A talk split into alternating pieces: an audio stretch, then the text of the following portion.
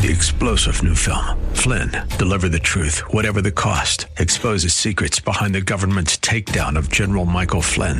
Flynn knew what the intel world had been up to. He ordered the first audit of the use of contractors. This set off alarm bells. He told the truth. He was the most dangerous person for Donald Trump to hire. They had to get rid of Flynn. Flynn, deliver the truth, whatever the cost. Available now. Watch it today. Go to salemnow.com. Salemnow.com.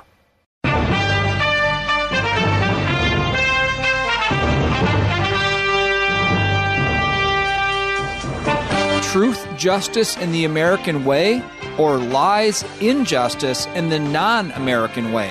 That is a topic we'll discuss today, right here on the Christian Worldview radio program, where the mission is to sharpen the biblical worldview of Christians and to proclaim the good news of Jesus Christ. I'm David Wheaton, the host. The Christian Worldview is a listener supported radio ministry. You can connect with us by visiting our website, thechristianworldview.org calling our toll free number 1 646 2233 or by writing to Box 401 Excelsior, Minnesota 55331. Before we get to the preview, just wanted to say thank you to all who came out for the Christian Worldview movie night to watch The Essential Church. We had a very meaningful evening together, and I got even more out of the film watching it a second time. On behalf of our staff and volunteers of the program, we really enjoyed meeting and talking with so many of you. One note if you have ordered the DVD and Blu ray of The Essential Church, we just heard that production has been delayed, but it looks like we'll be able to ship them the week of September 25th. One final announcement the Christian Worldview Golf event is coming up on Monday, September 18th and the silent auction is now open even if you're not attending the event. You can go to our website, thechristianworldview.org, to browse all of the really nice items and experiences as part of our silent auction, all in support of the Christian Worldview radio program. And thank you for praying for an impactful event on that day. Okay, now to the preview on our topic of justice today here on the program. The establishment of laws and the punishments for breaking them that apply to some but not to others, is the bane of a healthy and cohesive society.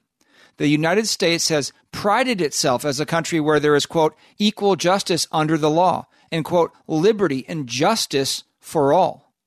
But Lady Justice, the statue of a woman holding the scales of justice with a blindfold on so as to judge impartially, does not seem to be so blind anymore perpetrators of crime and riots in our cities often go unpunished, while rioters at the U.S. Capitol from January 6, 2021, endure long prison sentences. Even at the top of the power chain, former President Trump faces four indictments for crimes that don't seem to be applied to other presidents. So, is injustice becoming more prevalent in our society? And if so, why? That would be ironic as the word justice is bantered around so much today. Global warming believers want, quote, climate justice. Those who view America as systemically racist call for, quote, social justice. Our guest this weekend is Abraham Hamilton. He is the General Counsel and Public Policy Analyst for American Family Association. He will provide context on questions of justice in our society, including those four indictments against President Trump. We will also look to the universal standard of justice, God Himself.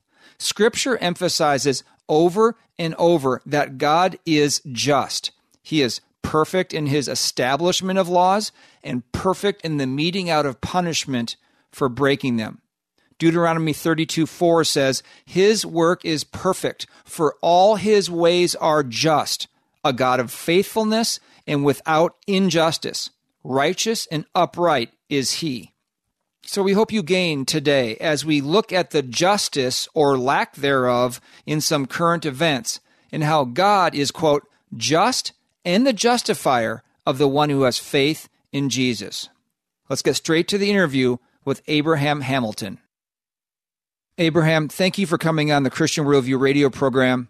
We're going to talk about justice today, but I think it's important to get a working definition of what that word means. It's thrown around a lot in society today. We need to pursue justice, social justice, this kinds of thing. So, how would you define justice? And why is justice the foundation for a, a fully functioning good society? Thank you for having me back on the program. I think it's appropriate to have this to be the initial question to have this conversation because we have to define our terms and make sure we're all speaking the same language and make sure we understand what we're conversing about. Very simply, justice is the equal and consistent application of the law according to God's transcendent and objective moral standards. That's basically what it is. And a good picture for that we get right out of the scripture. You know, we have in Romans chapter 12, right at about verse 19 to the end of the chapter, where the Lord says to the apostle Paul, I am the one who will exact vengeance. Then you go on into chapter 13, immediately after the Lord says, Vengeance is mine, saith the Lord, I will repay. He then goes on to saying that government is his instrument for the administration of this wrath. He literally says in chapter 12, make sure that you don't become vigilantes, basically, to leave room for the wrath of God. And then chapter 13, he says that government is his instrument for the application of this wrath, that it exists to reward and therefore incentivize righteousness and to punish the evildoer. And as a result, restrain evil. And to your question about why this is necessary is because we live in a fallen world. You know, if men were angels, there would be no need for an external mechanism for the enforcement of God's moral, transcendent, objective standard. But because men are fallen, men are sinful, we need a consistent and equal application from an external source of God's objective morality, no matter where you are a Christian or not a Christian. In order to have a, a fully functioning society, we have to have this application of justice because we'll have on one end an incentivization of lawlessness where lawlessness will abound. Isaiah 59 talks about this in great detail. And on the other end, we will have vigilantism, which is also another form of lawlessness. And so God establishes government as one of his three primary human institutions to be the mechanism to incentivize and reward righteousness and to punish and restrain wickedness. That's very well explained. Abraham Hamilton with us today on the Christian Worldview, the General Counsel and Public Policy Analyst for American Family Association we titled the program today not truth, justice, in the American way. That was a, a slogan, a catchphrase of a superhero named Superman. Maybe some of our older listeners will remember that. It's actually seems like it's been flipped on its head in our country over the last 10, 20 or more years. There's always been injustice, of course, but it seems to have become more prominent in our country as of lately. And so, not truth, justice in the American way, but how about lies, injustice in the non American way? Has there been a change that you've discerned in our society when it comes to justness over the last 10 or more years? And if so, how do you see this proliferating? To answer your question directly, yes, I have seen both a change and an intensification. As you rightly mentioned, there have always been instances of injustice because we do live in a fallen world. Man, dating back to a, the Garden of Eden, soon after sin entered the human experience, uh, you had a, a, murder in the first family, you know, that God established. And so there's always been injustice.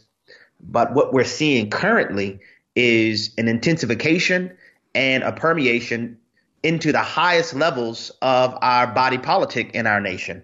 And so many of us have not seen the consistency of injustice and this, as is commonly described, a two-tiered justice system, as we're seeing now. There have been instances that many have talked about, dating back to you know J. Edgar Hoover and the FBI and the COINTELPRO investigation and all of these other kinds of things. But now you have a consistent operation at the, the upper echelons of the American governmental apparatus that has turned what should be the chief law enforcement mechanism in our country through the Department of Justice to really being an arm of political persecution and prosecution. And so that has been an amazing departure that has happened very quickly that's moved our nation closer to the realm really of a third world kind of banana republic type of governmental structure.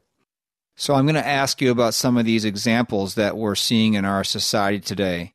One of them is going to be the prosecution, the indictments against former President Donald Trump.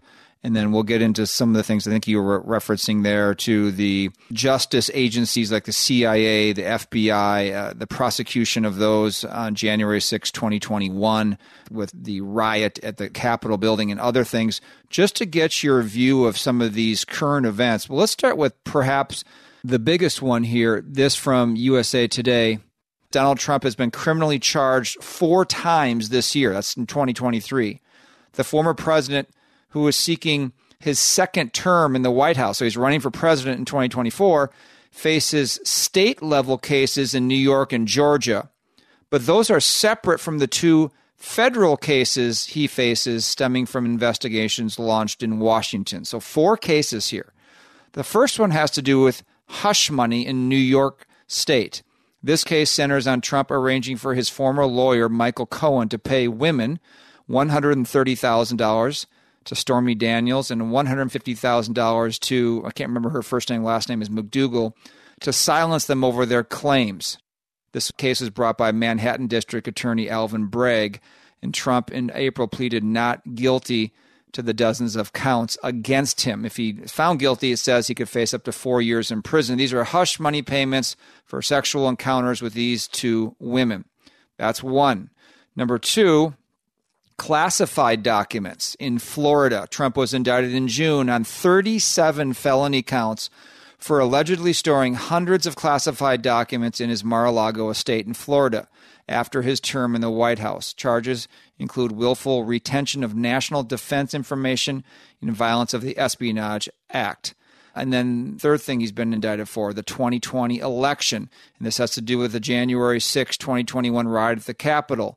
A federal grand jury indicted Trump last month for allegedly trying to steal the 2020 presidential election from President Joe Biden. The indictment against Trump is wide ranging, spanning from pressuring former Vice President Mike Pence to reject the results of the election in Congress to attempting to put forth fake electors in pivotal swing states.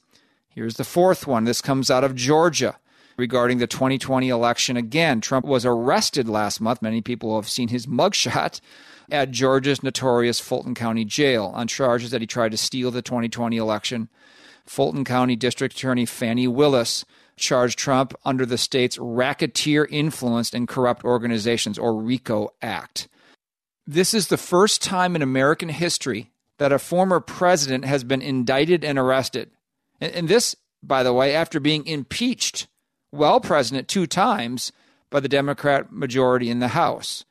So I'd like you to put these indictments in context, these four indictments in context, as far as the timing of them coming into an election year with Trump being the front runner in the Republican Party, likely to get the nomination, at least as of now, the validity of these indictments against Donald Trump. I'd like you to compare them to the actions of other presidents who have done, I mean, I'm assuming and guessing that other presidents have done very similar things and never been indicted, including Joe Biden. And the yeah. fact that it's come to literally the targeting of your top political opponent coming into an election year. As I ask you about these indictments against former President Trump, it shouldn't be taken as an endorsement of him politically or morally, but just put these four indictments in context in regards to the timing, the validity, and the comparison to actions of other presidents, including Joe Biden. First of all, the timing should be noted by all of your listeners because there's nothing about any of these charges that run the risk of traversing the statute of limitation. That would be the legal time period that any law enforcement body, a charging entity like a state attorney's office, a district attorney's office, or the Department of Justice would be prohibited from bringing this charge later if they were actually interested in securing justice concerning the alleged crimes as opposed to attempting really to interfere with the American citizens' opportunity to choose who they want to be the next president of the United States. Each of the alleged crimes could be prosecuted after the general presidential election and not risk running afoul of the statute of limitations. So that brings to the fore, if that is the case, why then would these entities bring these charges now? What is the urgency with bringing them now? And also, why hadn't they brought them prior to now? It gives the indication that their interest is in affecting the outcome of the election in one way or another.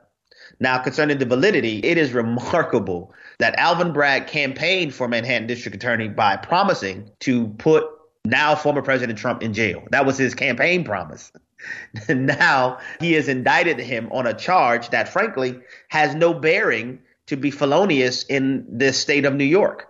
So in New York, at best, the alleged crimes would be a misdemeanor, which means the distinction between a felony and a misdemeanor is that felonies are crimes where the potential sentencing is one year or more in prison. Anything less than a year is a misdemeanor. In New York state law, the allegations themselves at best could only be a misdemeanor.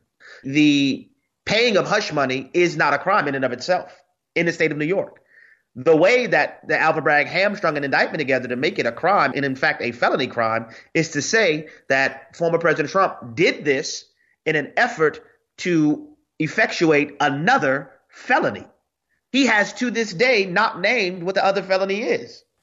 The purpose of an indictment is twofold. It is a formal charging instrument to bring an allegation against a person charged with a crime, as well as informing them exactly what the crime is. To this date, Alvin Bragg has not articulated what is the additional felony that he's charging him with. I have said on my program on the Hamilton Corner on American Family Radio that this is a ludicrous indictment that has no chance whatsoever of resulting in a conviction in a court of law. I believe Alvin Bragg knows this, which is why he's using this as a political mechanism, not as a means to secure justice for a crime that has been committed. Again, as odious as hush money payments, adulterous affairs, those things are, the reality is Alvin Bragg is charging former President Trump for mishandling business records as to how these payments were accounted for, and said that this mishandling of business records took place in order to facilitate some other still unnamed felony. Right. That, that is absurd on its face. It's absurd on its face because if a charge party cannot be made aware of what the crime is against them, how do they then render any type of defense, whether or not it's true or not, the allegations, how do they defend themselves? Which is why I suspect that you're going to find that this charge will be thrown out of court. It won't result in any conviction. Okay, so what about the documents allegation in Florida? The documents allegation is also a very interesting one. It is the one that I believe that poses the most legal jeopardy to former President Trump. But at the same time, I also am confident that this is also another political persecution because if you go back, the assertion of an indictment under the Espionage Act, the Espionage Act was amended because former President Barack Obama was found to have uh, classified documents in violation of the Federal Records Act. And because he was discovered to have these documents, no one even hinted at bringing any type of prosecution or indictment. What Congress did was amend the law to accommodate former President mm-hmm. uh, Barack Obama. You've had others like Hillary Clinton. I say she shall never be president. She was literally found not only in the possession of classified documents from her time as Secretary of State, but she had them in a private server on her home computer and her home server in New York. And when that information was discovered, she literally did two things. Used computer software program called BleachBit to delete files upwards of 30,000 from her server, from her personal laptop, from her iPads and other things. And then not only that, physically use hammers to destroy iPads and tablets and other things that contain that information. Hmm. Yet she was not even remotely prosecuted. In fact, James Comey, who was not the attorney general, but he was the director of the FBI at the time, he laid out the facts of the case and showed why she should be prosecuted, but then said no prosecutor would ever charge her with this crime. Go forward to current occupant of the Oval Office, Mr. Joseph Robinette Biden, who was discovered not only to have classified documents in multiple locations, several private residences, and a private office that he held in Washington, D.C., but the documents that he possessed date back to his time as United States Senator. There is no law that would allow a U.S. Senator to take personal possession of classified documents. And to date, even though there has been an appointment of a special counsel to investigate Mr. Biden, there has not even been a, a hint or a whiff of a willingness to indict, let alone prosecute him for the exact same thing that former President Trump is being accused of. Now, I strongly believe in the equal application of the law. It has to be equally applied and consistently applied. If someone has violated the law, they should be held accountable. But if multiple people have violated the same law, all of the people that violated the law should be held accountable. Or if the interest of justice is that this is viewed as such a trivial occurrence that sometimes occurs with uh, every sitting president of my lifetime has been found to have classified documents after their time in office. If the interests of justice dictate that prosecution for these things should not be applied, then it shouldn't be applied to anyone. But the unequal, inconsistent application of the law foments a society that militates toward lawlessness and vigilantism. That's exactly why we asked you to come on today. As we talk about justice, it seems like justice is not being meted out equally just for the reasons you just gave.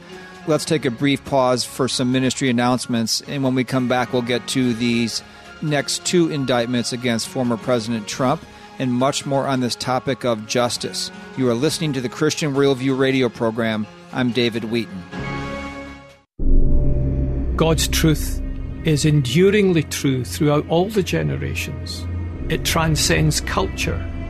The church is always going to be an embattled people. If it's swimming with the tide, it's not being the church of Jesus Christ.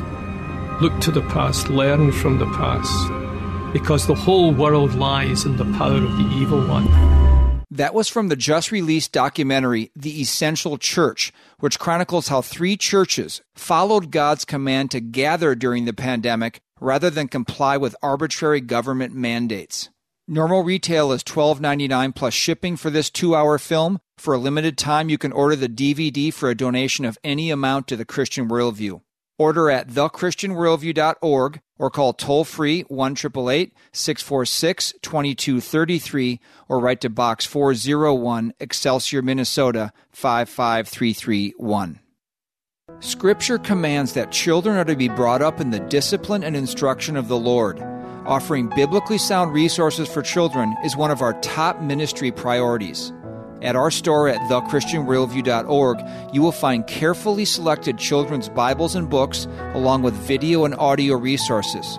Check out the Bible infographics for kids' books, Little Pilgrim's Progress, and the popular Adam Raccoon set. Theo is a 15 episode video series addressing key doctrines of the faith that is a must see for children and adults. Satan and the world are bent on capturing the heart and mind of your child. Instead, get sound resources that will train them up in the way they should go. Browse and order at thechristianworldview.org or give us a call for recommendations at 1 646 2233. That's 1 646 2233 or thechristianworldview.org.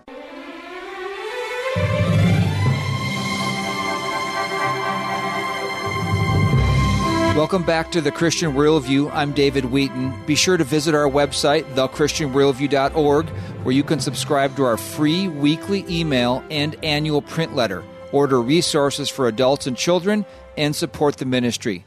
We are talking about the issue of justice today in America, and our guest is Abraham Hamilton. He is General Counsel and Public Policy Analyst for the American Family Association. Abraham briefly discussed the final two indictments regarding the presidential election in 2020 and what occurred at the Capitol on January 6, 2021.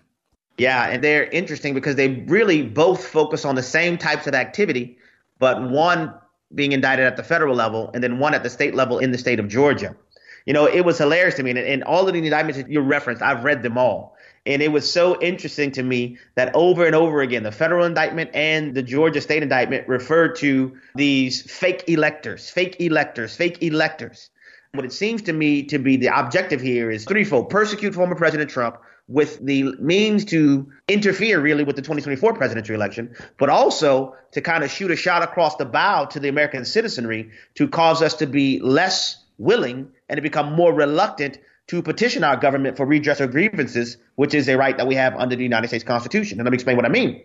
So the consistent reference to this is a knowingly articulating false assertions concerning a stolen election. You're trying to cultivate false electors. What former President Trump did is something that presidential candidates have done throughout American history. In 1876, there was a contested election between Samuel Tilden and Rutherford B. Hayes. You know what happened? You had separate sets of electors that descended upon the U.S. Capitol building because both candidates believed that they were rightfully the next U.S. president. No one said that you have cultivated fake electors. The conclusion was is that they were attempting under our Constitution to resolve who will be the next president. The American citizens should understand when we go to cast our votes on election day for the presidency, if you read your ballot, you'll notice you're not voting for the presidential candidate. You're actually voting for the electors who will participate in the electoral college on behalf of the candidate who, according to the various states' laws, will be chosen to select who the next president will be. This is a feature of our constitutional Republican form of government. Mm-hmm. 1876, you had competing electors. 1960, in JFK's election, you had competing electors. The state of Hawaii did not purport to offer the same slate of electors that was consistent with the state's general election vote concerning the presidency. So what you had there were dueling slates of electors. You had the exact same thing that happened with Bush v. Gore, with the hanging chads phenomenon. Both presidential candidate Al Gore and presidential candidate George W. Bush had electors that were determined long before the election date. And depending upon how ultimately the Supreme Court ruled in the Bush v. Gore case, the electors that were consistent with the candidate, according to that conclusion, the conclusion of the case, would be the ones who would cast their vote for the, the candidate of their choice. A similar thing occurred in 2016 when she or shall never be president, also known as Hillary Clinton, refused to concede the election initially where you had Maxine Waters, who objected to the calculation of electoral college votes in Congress because she thought, wait, wait, what did she say? This was a stolen election. Mm-hmm. Following the election, Hillary Clinton traversed our country, describing Mr. Trump as an illegitimate president. This is something that is consistent with our constitutional Republican form of government. No matter what you think about the president's challenging of the 2020 election, he has the lawful authority to petition our government for redress of grievances. You literally had Alan Dershowitz who did the exact same thing for Al Gore in 2000. The references to President Trump cultivating fake electors, it truly is a misnomer. It makes it seem like, you know, former President Trump went down to the local gas station and found Ricky and Bubba and Johnny and said, hey, y'all hop in the back of my pickup. We're going to go and offer you as electors. When the facts are, the people who were electors for former President Trump were determined long before the election. It's not as if he was just whipping them up after the fact. What he was saying is that there were things that happened, irregularities in states' functionings of their elections that result in the necessity, in order to preserve the right to challenge those states' tabulations of their votes, that we have to present this alternative slate of electors in order to preserve the right to ultimately pursue litigation on this matter. Uh, and so to present this or represent it as if former President Trump is doing something where he's trying to destroy democracy or he's trying to be a tyrant to upend what's happened is no different than what has already transpired numerous times before in America's electoral history. And even the reference to trying to force former Vice President Mike Pence to change the electoral votes and things of that nature, there was a legitimate argument as to what is the vice president's authority in the certification of electoral votes. And we know this to be a fact. You want to know how and why we know this? Because Congress passed a law after the fact to try to limit the authority of the vice president in the tabulation of electoral votes after the 2020 election.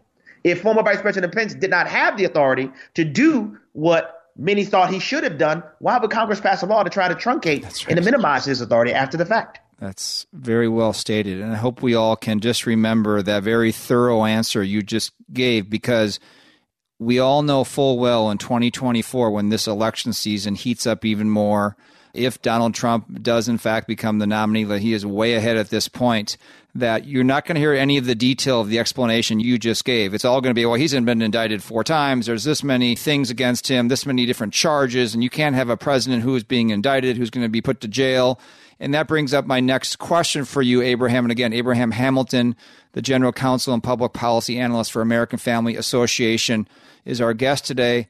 The next question is, and this will be the last one on former President Trump before we get into some other examples of injustice taking place. Is there a path to the presidency for Trump in all of this? Even the bigger question is, how likely do you think that he could end up actually going to jail for the rest of his life? Your question reveals what I believe is ultimately the coordinated strategy here. The objective, in my view, is to besmirch former President Trump sufficiently to make him persona non grata among independents and even people who identify as Democratic voters. It's not a secret that former President Trump's path to the presidency in 2016 included Republican voters, but as well as a contingent of independents and Democrat voters, especially in Rust Belt states, who, instead of voting for Hillary Clinton, voted for him. I think the objective here is to try to cause him to appear to be, you know, so entangled with legal issues so that should he survive the Republican presidential primary, that independent voters and Democrat voters won't even remotely consider him as an option because of that. There's no legal basis that would exclude former President Trump from the ballots, even in light of these indictments. It is very unlikely, in my view, that Mr. Trump will be incarcerated and convicted of these alleged crimes. I expect the New York case, the January 6th election cases, both in Georgia and the federal cases, to be dismissed or to be ruled as being not legally established. It's my view that Mr. Trump should file an emergency appeal to the U.S. Supreme Court to cause a stay on all of these cases so that they cannot proceed until after the presidential election. Like I said earlier, there's no risk of legal jeopardy concerning the statute of limitations.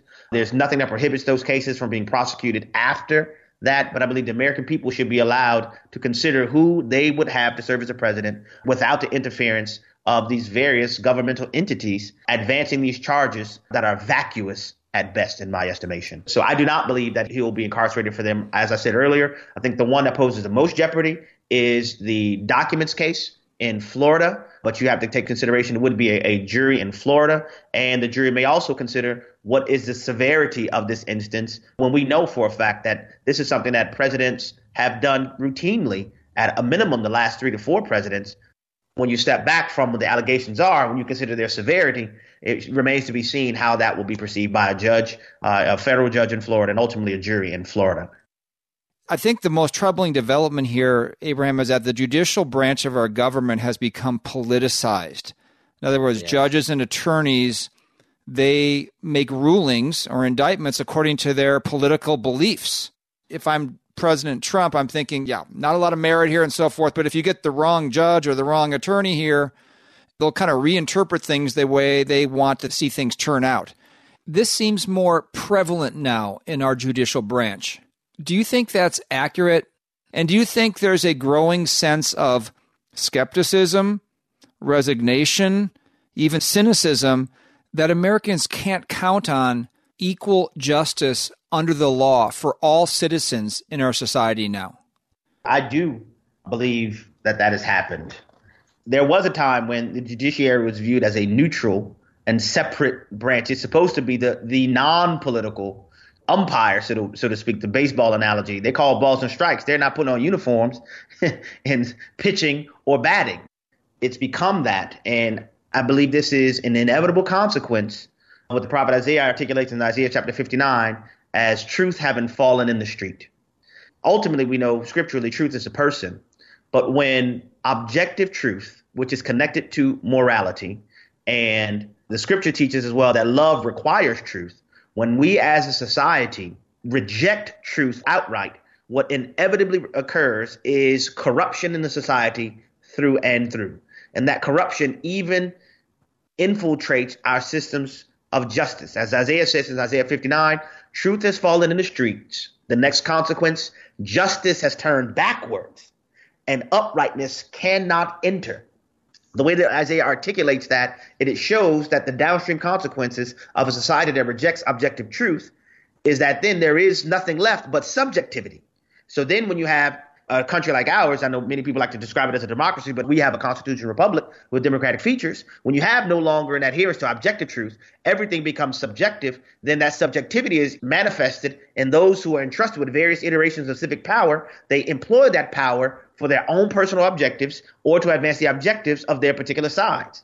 And so that's what I think we're witnessing that now it started at smaller scales, but the, the corruption has infiltrated so much so in our society that it's now filtered all the way into the halls that should be the halls of justice, but they've become the halls of injustice. Hence your description of our nation, which has resulted in the types of skepticism that would cause people to descend upon Washington, D.C. on January 6th. People like to talk about what happened in the riot at the Capitol building, but people don't want to talk about what transpired that led to this. I will never forget right after the 2020 elections when South Dakota Governor Kristi Noem was being interviewed by George Stephanopoulos.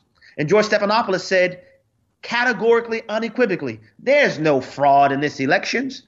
Governor Kristi Noem then began to tick off several instances of what could rightly be described as fraud and election irregularities and violations of the U.S. Constitution in the administration of the government of the federal election, which on a moment's notice, on a dime, George Stephanopoulos turns and then says, well, there's no evidence of widespread fraud. And I remember hmm. thinking, wait a minute, are you admitting tacitly that there is fraud? You're parsing your statement by saying, well, it's not widespread. My question is, how do you know? That's right.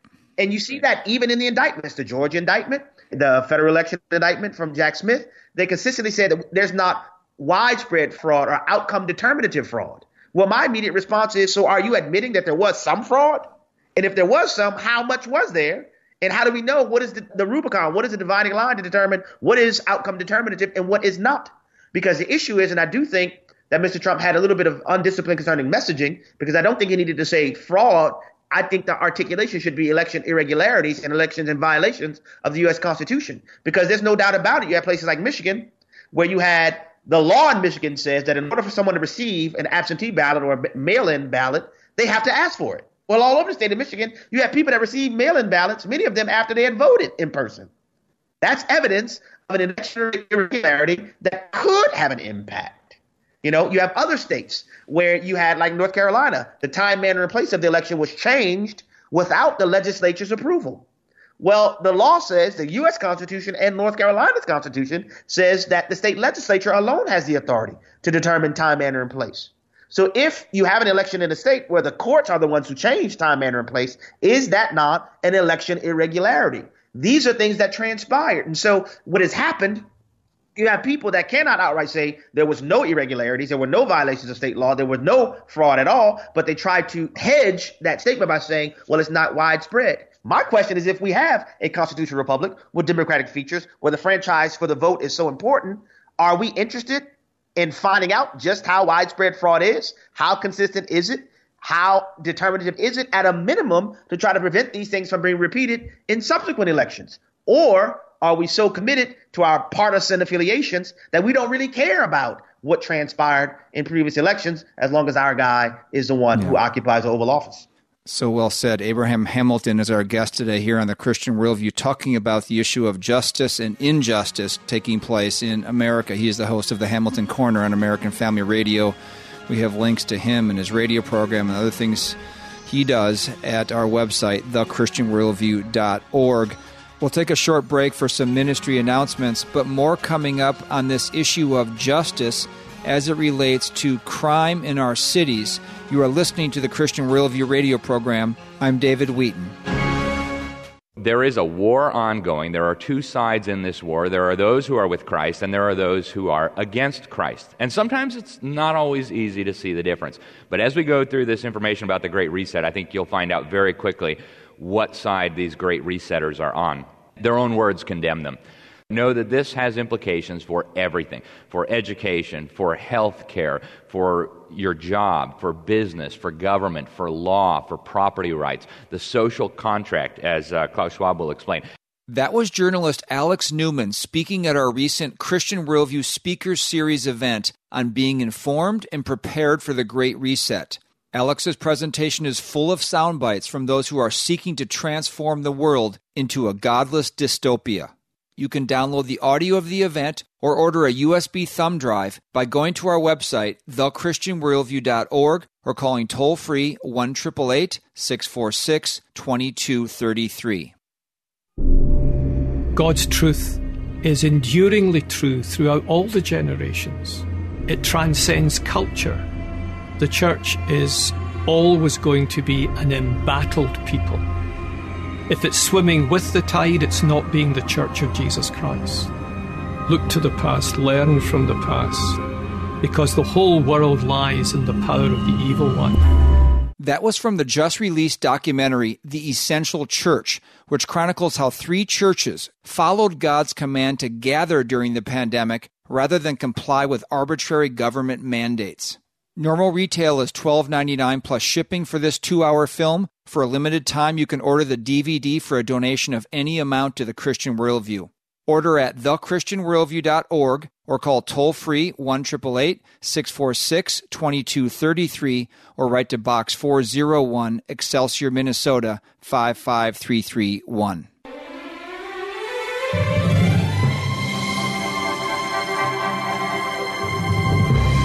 Welcome back to the Christian Worldview. I'm David Wheaton. Be sure to visit our website, thechristianworldview.org, where you can subscribe to our free weekly email and annual print letter, order resources for adults and children, and support the ministry. Our topic today is truth, justice, and the American way, or has it turned into lies, injustice, and the non American way? And our guest is Abraham Hamilton. He's the General Counsel and Public Policy Analyst for American Family Association. Abraham, I want to get into the issue of the increase in crime in our cities across this country. Now, those on the left will say, oh, no, crime hasn't increased. Look at the statistics.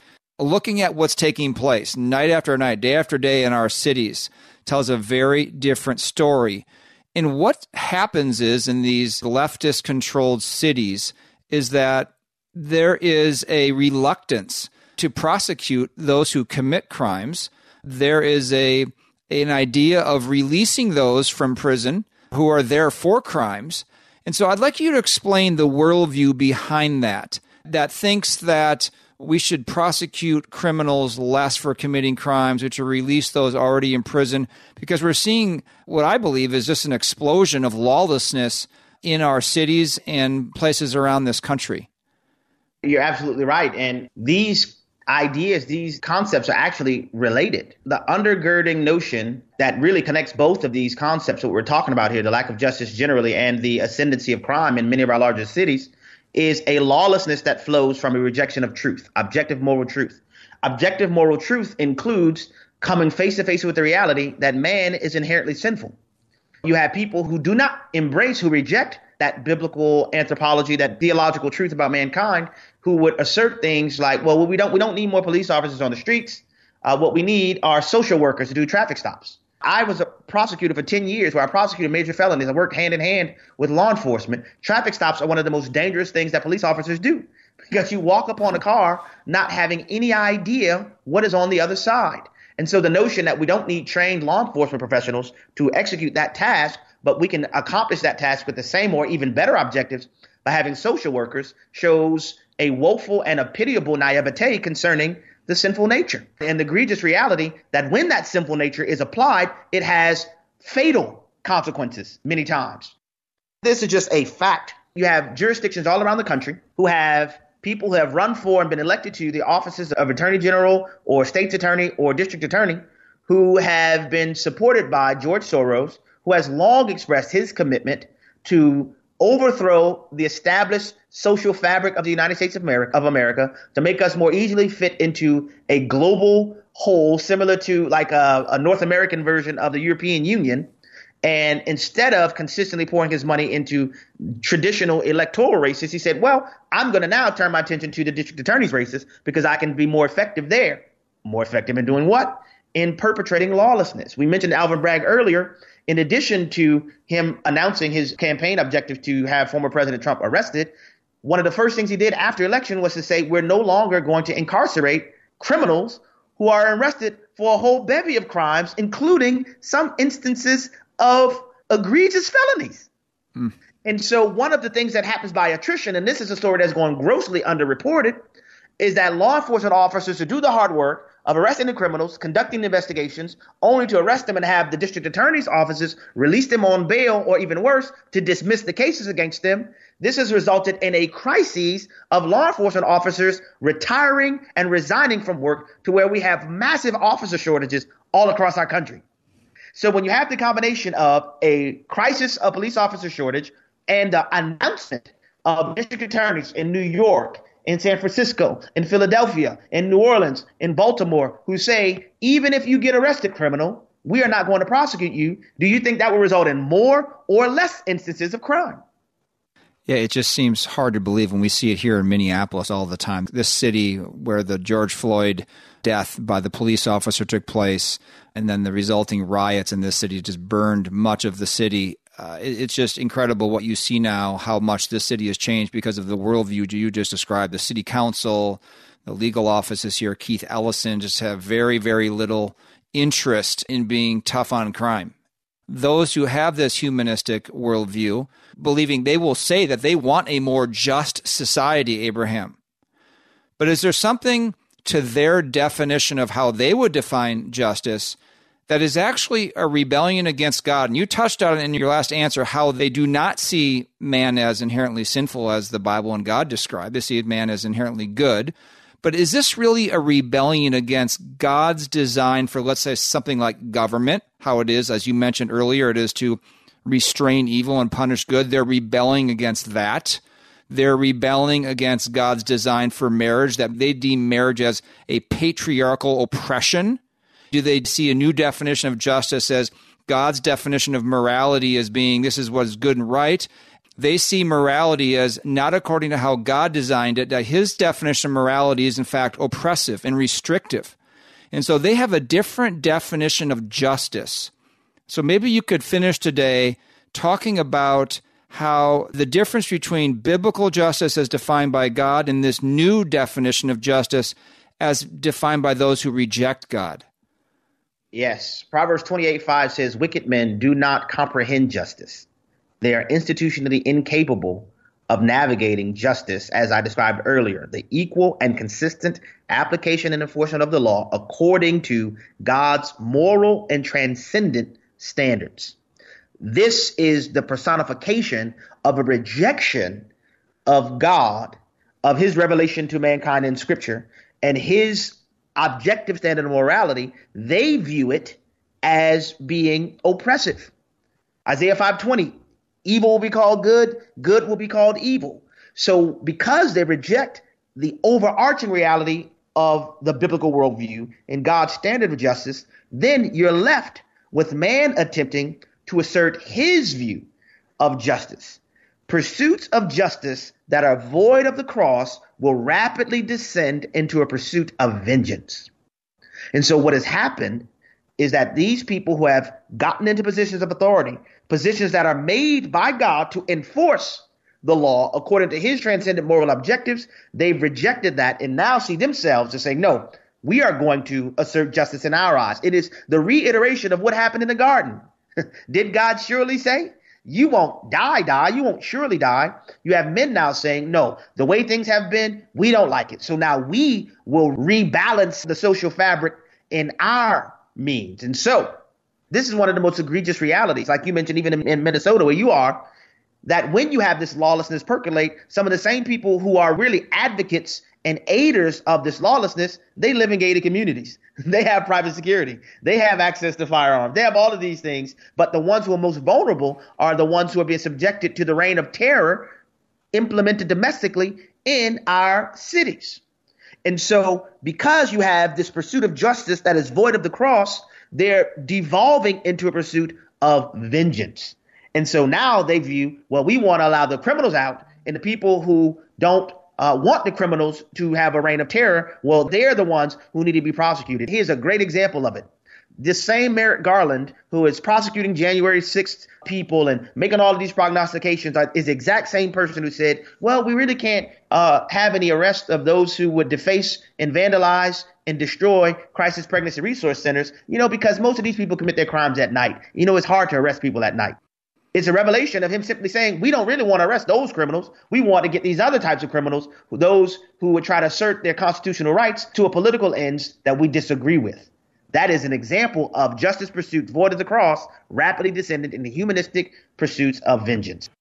You've painted a very accurate picture of what is taking place in our country. And we so appreciate your coming on to explain what can sometimes be complicated, complex issues and making them very clear from a biblical perspective. So, what do Christians listening today do with this information to be promoters of justice when it seems like this is all above and beyond anything we can control? First and foremost, the body of Christ must be committed to prayer. You know, a lot of people ask me all the time, well, hey, what can I do other than pray? That reveals a lack of confidence in prayer that actually is not steeped in a lack of confidence in prayer, but a lack of confidence in the God who answers prayer. The next thing that I would encourage believers to do is to live locally.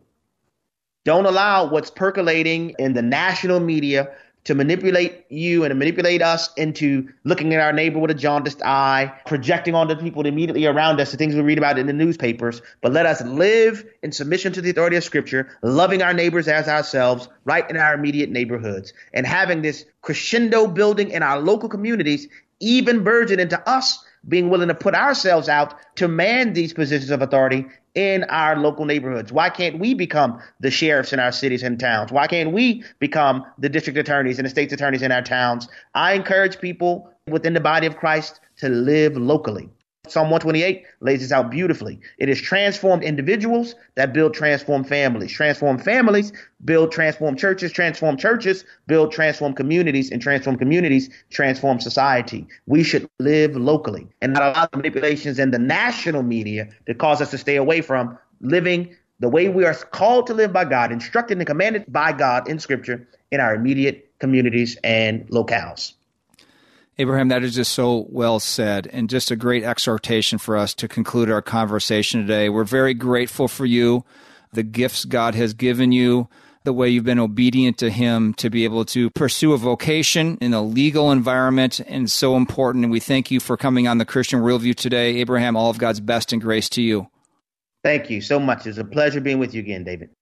Well, I hope your biblical worldview was sharpened through listening to the interview with Abraham Hamilton today of the American Family Association. If you missed any of it, you can always go to our website to hear the replay, thechristianworldview.org.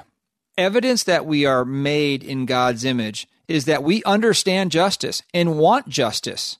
We know that punishing an innocent person for another person's crime is wrong. It's injustice. Or not punishing a powerful person who has committed a crime is also wrong.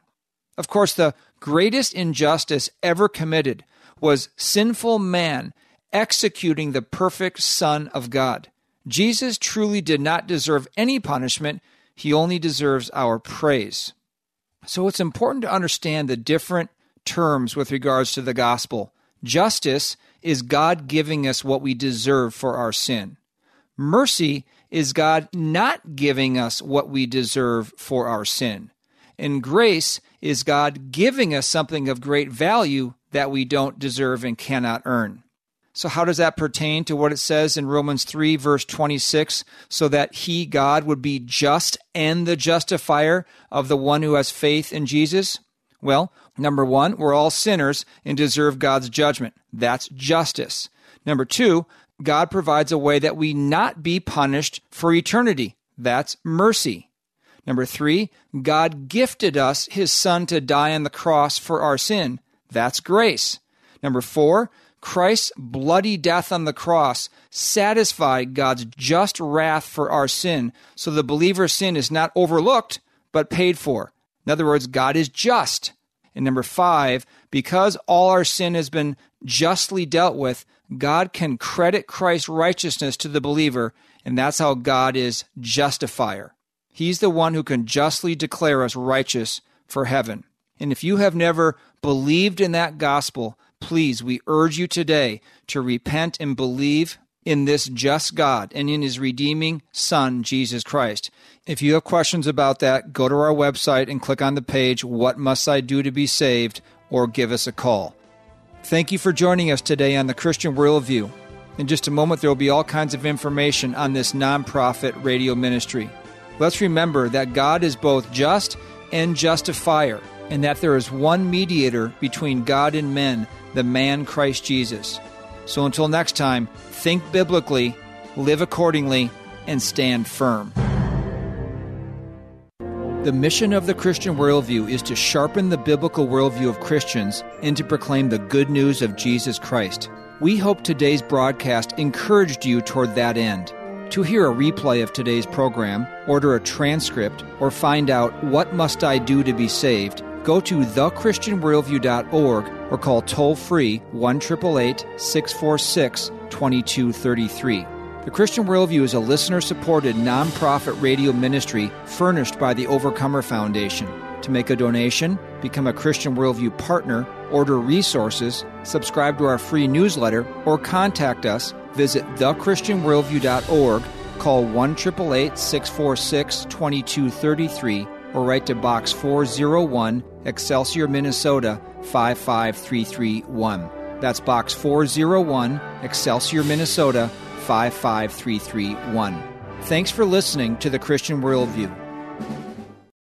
Three star general Michael J. Flynn, head of the Pentagon Intelligence Agency, knew all the government's dirty secrets. He was one of the most respected generals in the military. Flynn knew what the intel world had been up to, he understood its funding. He ordered the first audit of the use of contractors. This set off alarm bells. The explosive new documentary, Flynn, Deliver the Truth, Whatever the Cost, and covers the facts behind this scandal. Flynn told the truth. He was the most dangerous person for Donald Trump to hire. I find out the worst enemy that I'm going to face in my life is right here in America. They took my assessment and they wanted me to change it. And I was like, I'm not changing it. They had to get rid of Flynn. With in depth interviews, archival footage, and never before seen personal records of the man behind the headlines. I just felt like I was drowning. Flynn, deliver the truth, whatever the cost. Available now. Watch it today. Go to salemnow.com. Salemnow.com.